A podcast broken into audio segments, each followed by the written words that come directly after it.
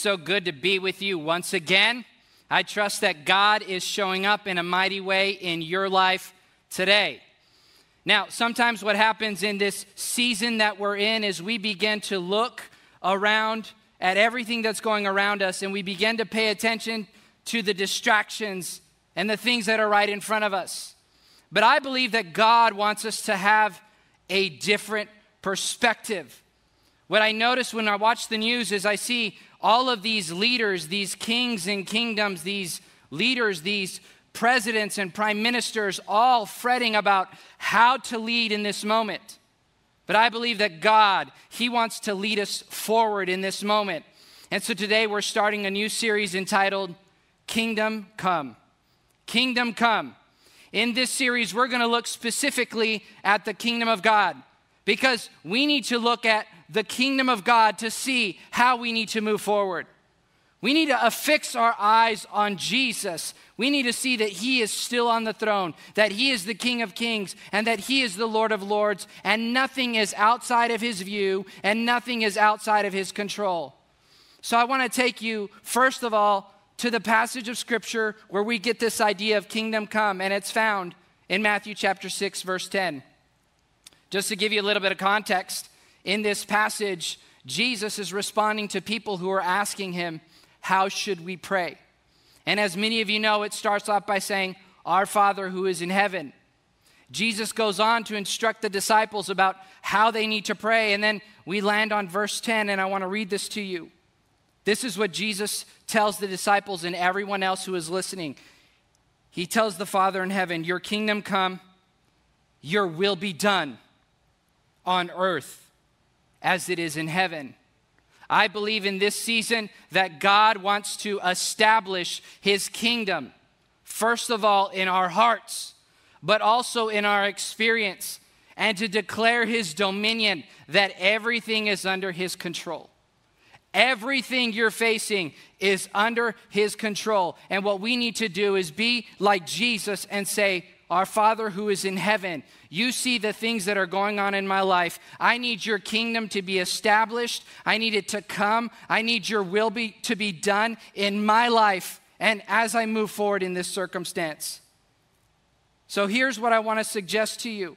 As we start this conversation, it begins by us understanding who we are in Jesus. I truly believe that God wants to give us his identity. He wants to give us a kingdom identity. He wants us to see ourselves the way he sees us. An idea an identity is simply this. It's who we are. Our likeness, our name, our height, everything about us is our identity. But do you know that there's another identity that God wants to give us? An unseen identity, an eternal identity? For one day, this body, this identity that we have, this body is going to pass away. But God wants to give us an eternal identity that will not pass away. He wants us to embrace the identity of Jesus Christ in our life. My greatest memory about identity was the day I met my children for the very first time. I remember very vividly, like many of you parents do, that moment you meet your child and you hold them in your hands and you hold them and you hug them and you kiss them and you pray over them. And there's so much hope, there's so much inspiration that is coming from your heart about who they are and what they're going to become. And you realize if you have a couple of kids that they are night and day. Aiden is very different than my daughter Alexis. But even so, they were both created in the image of God. One of the best parts that we did in the process of bringing our kids home is we, in effect, said, Welcome to the family. In fact, that's the title of our conversation today. God wants to say to us, Welcome to the family. Welcome to the family.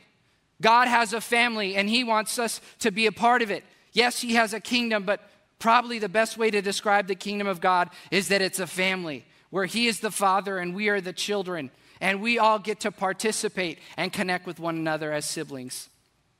So, today I want to share with you three ways to join the family of God. And I'm going to invite you to join me in Galatians chapter 4. So, open up your Bible open up your Bible app, open up your Westover app. We're going to look at the Word of God together to look specifically about what God's Word tells us about identity. So, Galatians 4, verses 4 through 7, I'm reading out of the New Living Translation. This is what it says But when the set time had fully come, God sent his Son, born of a woman, born under the law, to redeem those under the law, that we might receive adoption to sonship. Because you are his sons, God sent the Spirit of his Son into our hearts, the Spirit who calls out, Abba, Father.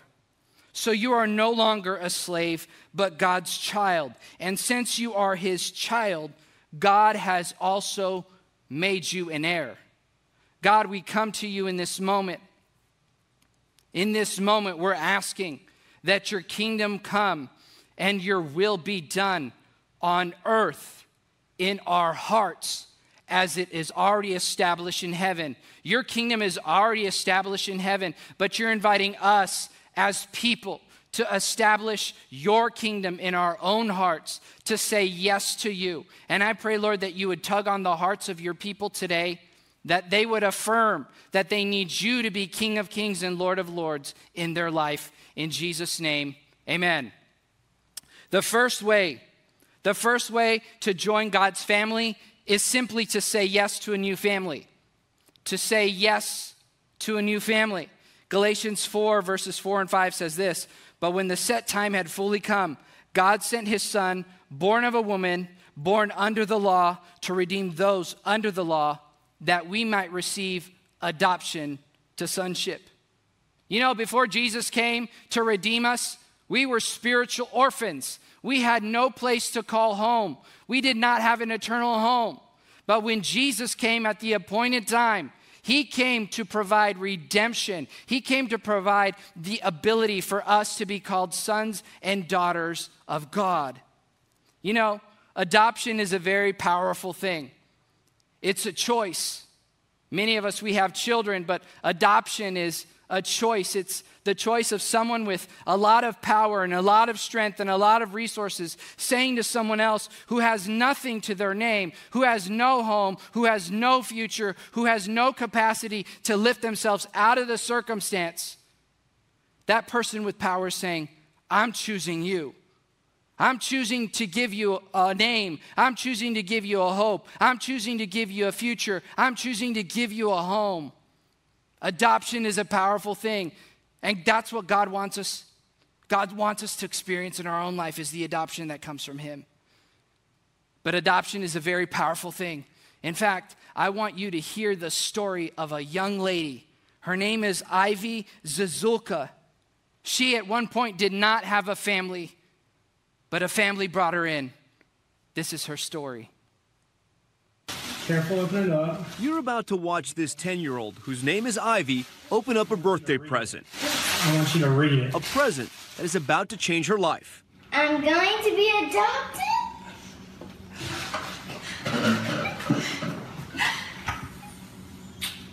Ivy spent the last three years in foster care, now officially adopted by Paige and Daniel Zazulka of Athens, Georgia. We love you, sweetheart. We'll always be your I parents. love you so much. I love you. But the story doesn't end there. I'm going to take care of you, protect you, and Kai and Lisa too. If you missed that last part, Kai and Lita, too, mean Ivy's three year old brother and two year old sister. The Zazulkas, now a family of five. Mom telling us today about their journey with Ivy, about this room and the first night Ivy slept over, asking if she could call Paige and Daniel mom and dad, and then the second night asking if she could stay forever. Can you believe it? The Zazulkas making that dream come true and living up to the promise of being a forever family. You know, in this story, Ivy had a desire in her heart to be part of a family. And it just so happened that the foster family that she was with, the Zazulkas, were willing to bring her in and give her their last name. But it didn't stop there. They were willing to bring in her brother and her sister, Kai and Lita, to give them a hope and a future as well. For you see, in this story, Love was the thing that compelled the Zazulkas to say, I know that you don't have a lot, but I'm willing to bring you in. I'm willing to give you a hope and a future. And that's the same with God.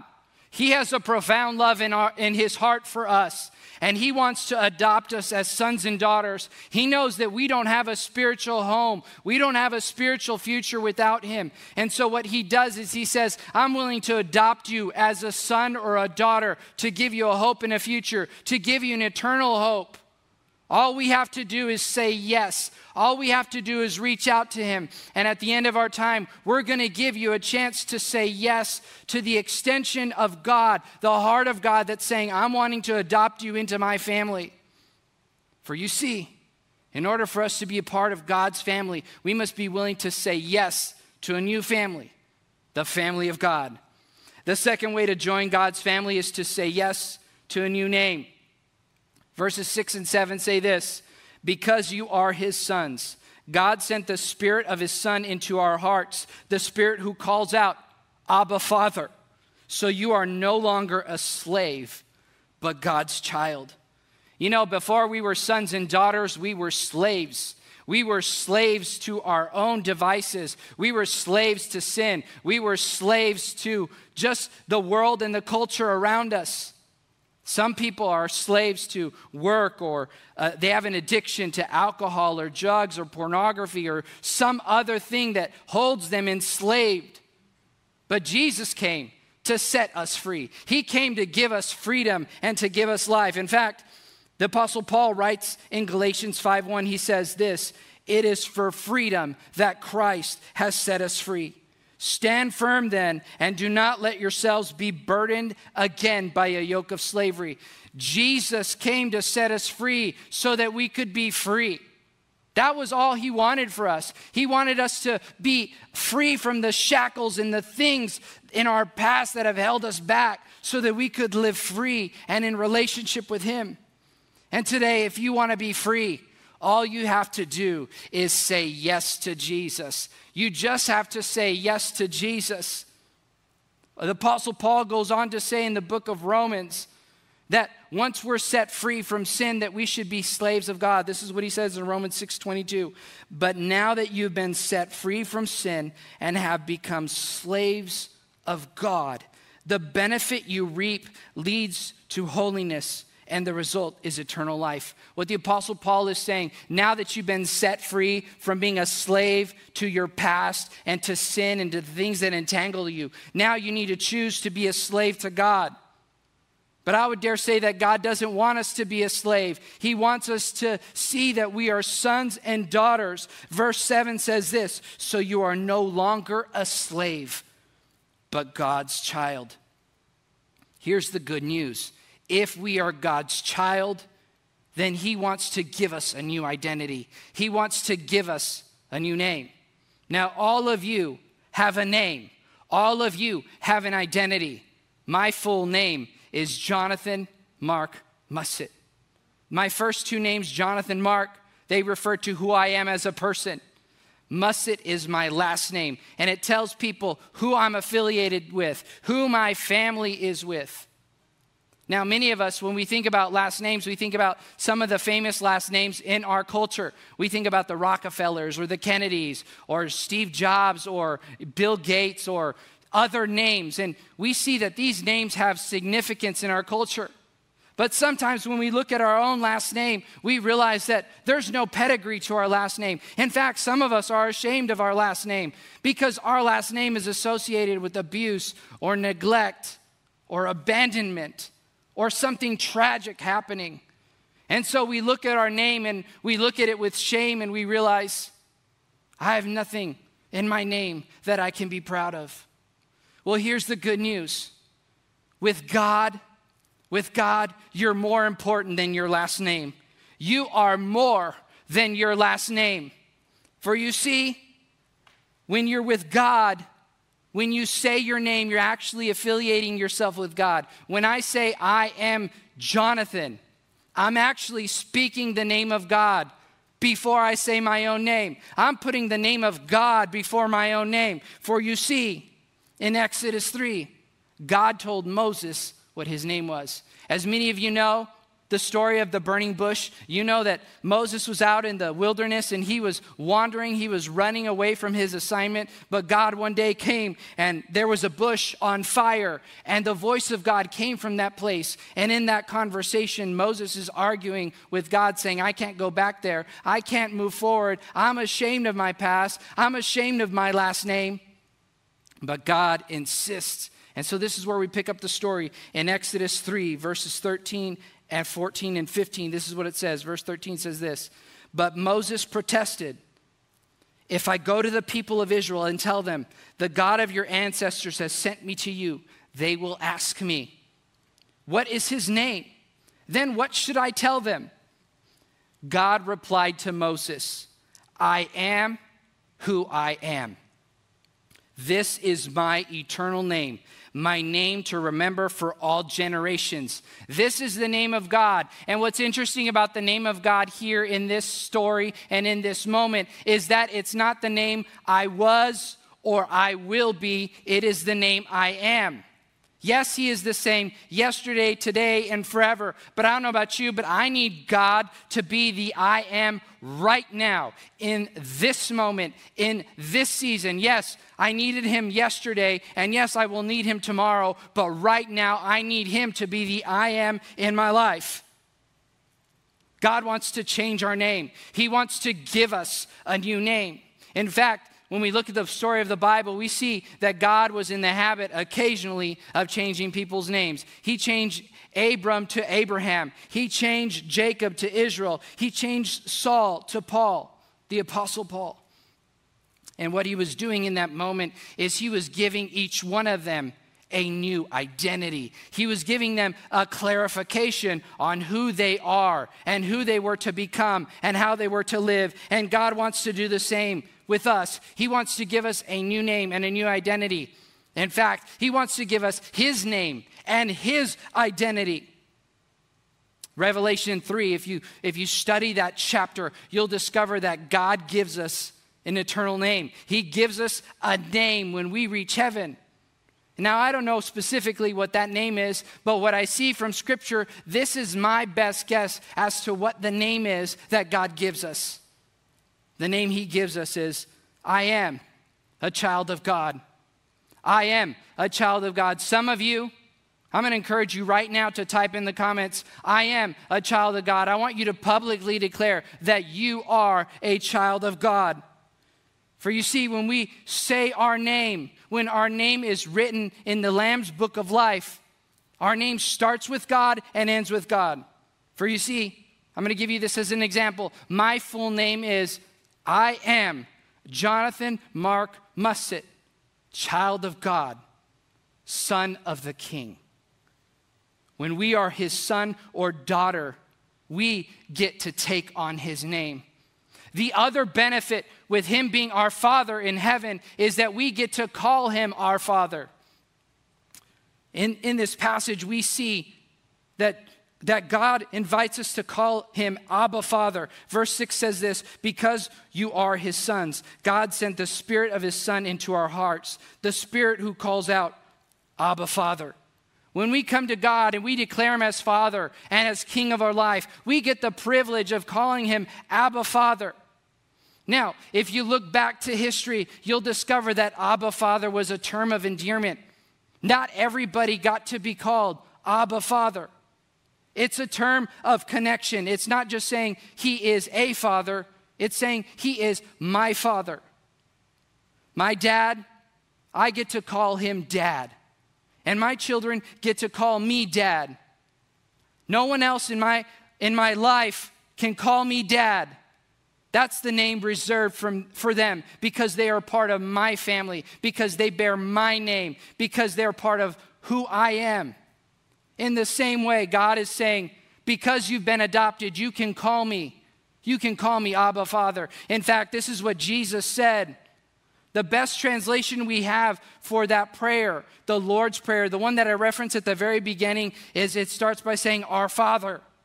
I would dare say that Jesus said in that moment, Abba Father.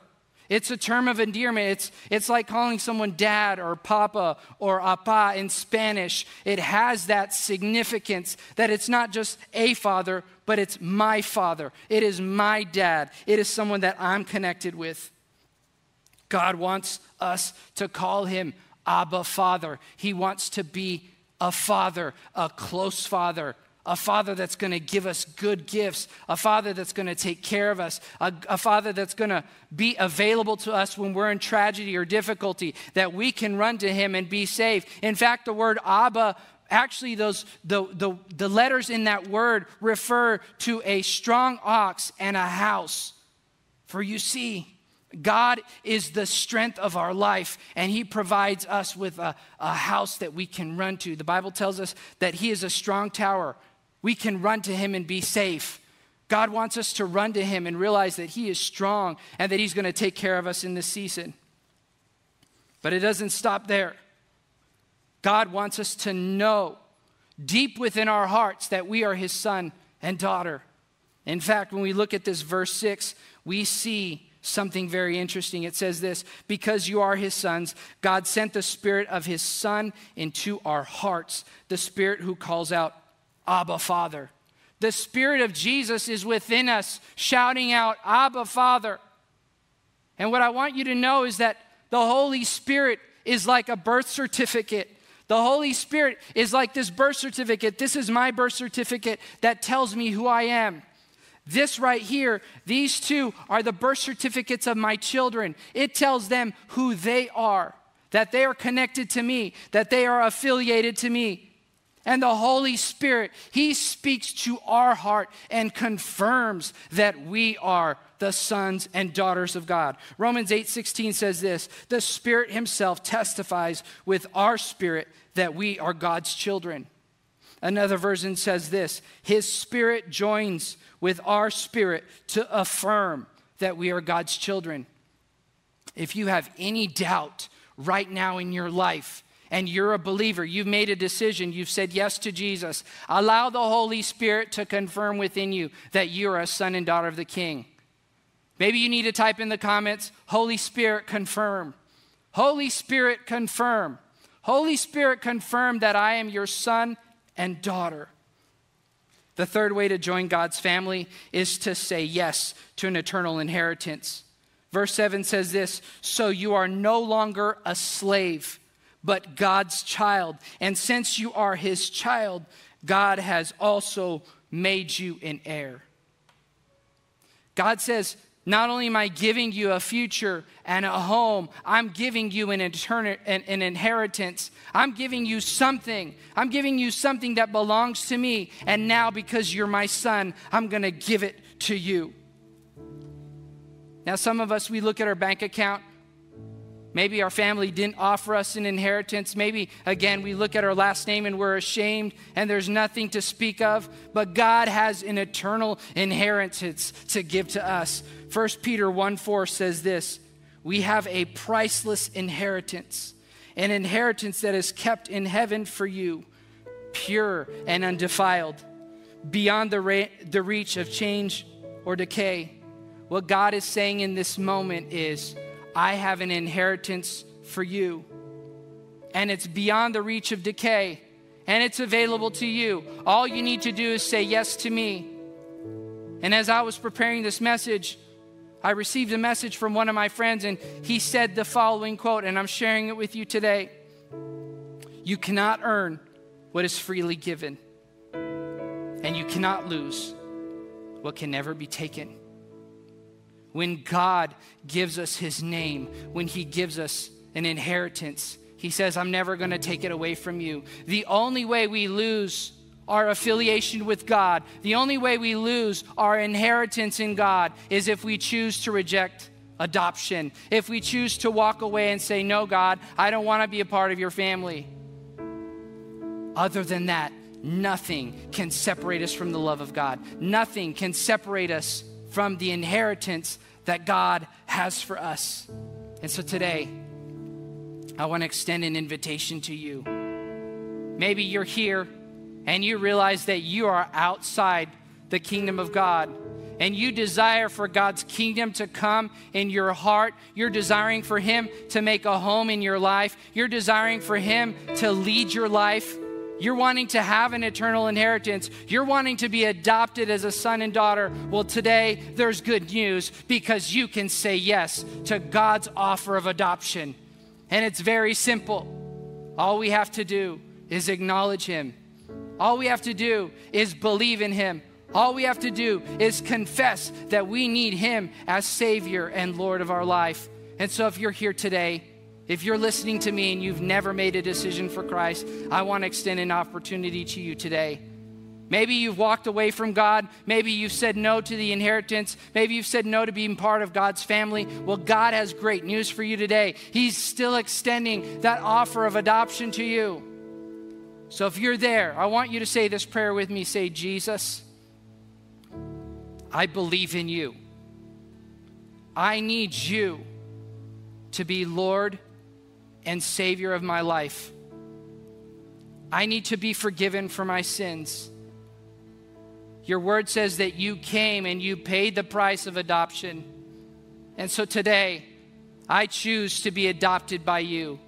I choose to become a son and daughter. I choose to say yes to your kingdom. I want your kingdom to come in my heart. I want your will to be done in my life as it's already established in heaven.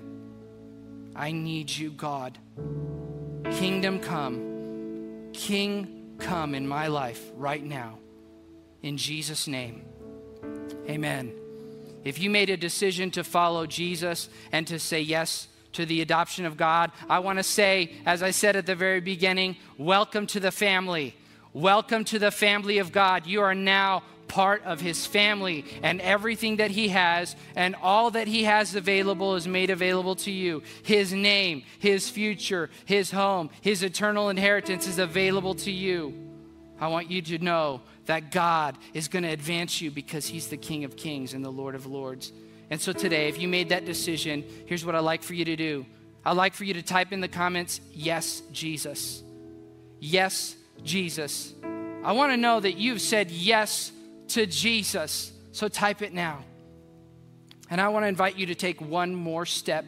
If you have said yes to Jesus today, what I'd love for you to do is to click on the link or text the number on your screen. We want to rejoice with you. We want to celebrate this making new journey in your life. We want to celebrate the fact that you've been adopted by God. Now, we're going to worship together and discover that God is adopting us as sons and daughters.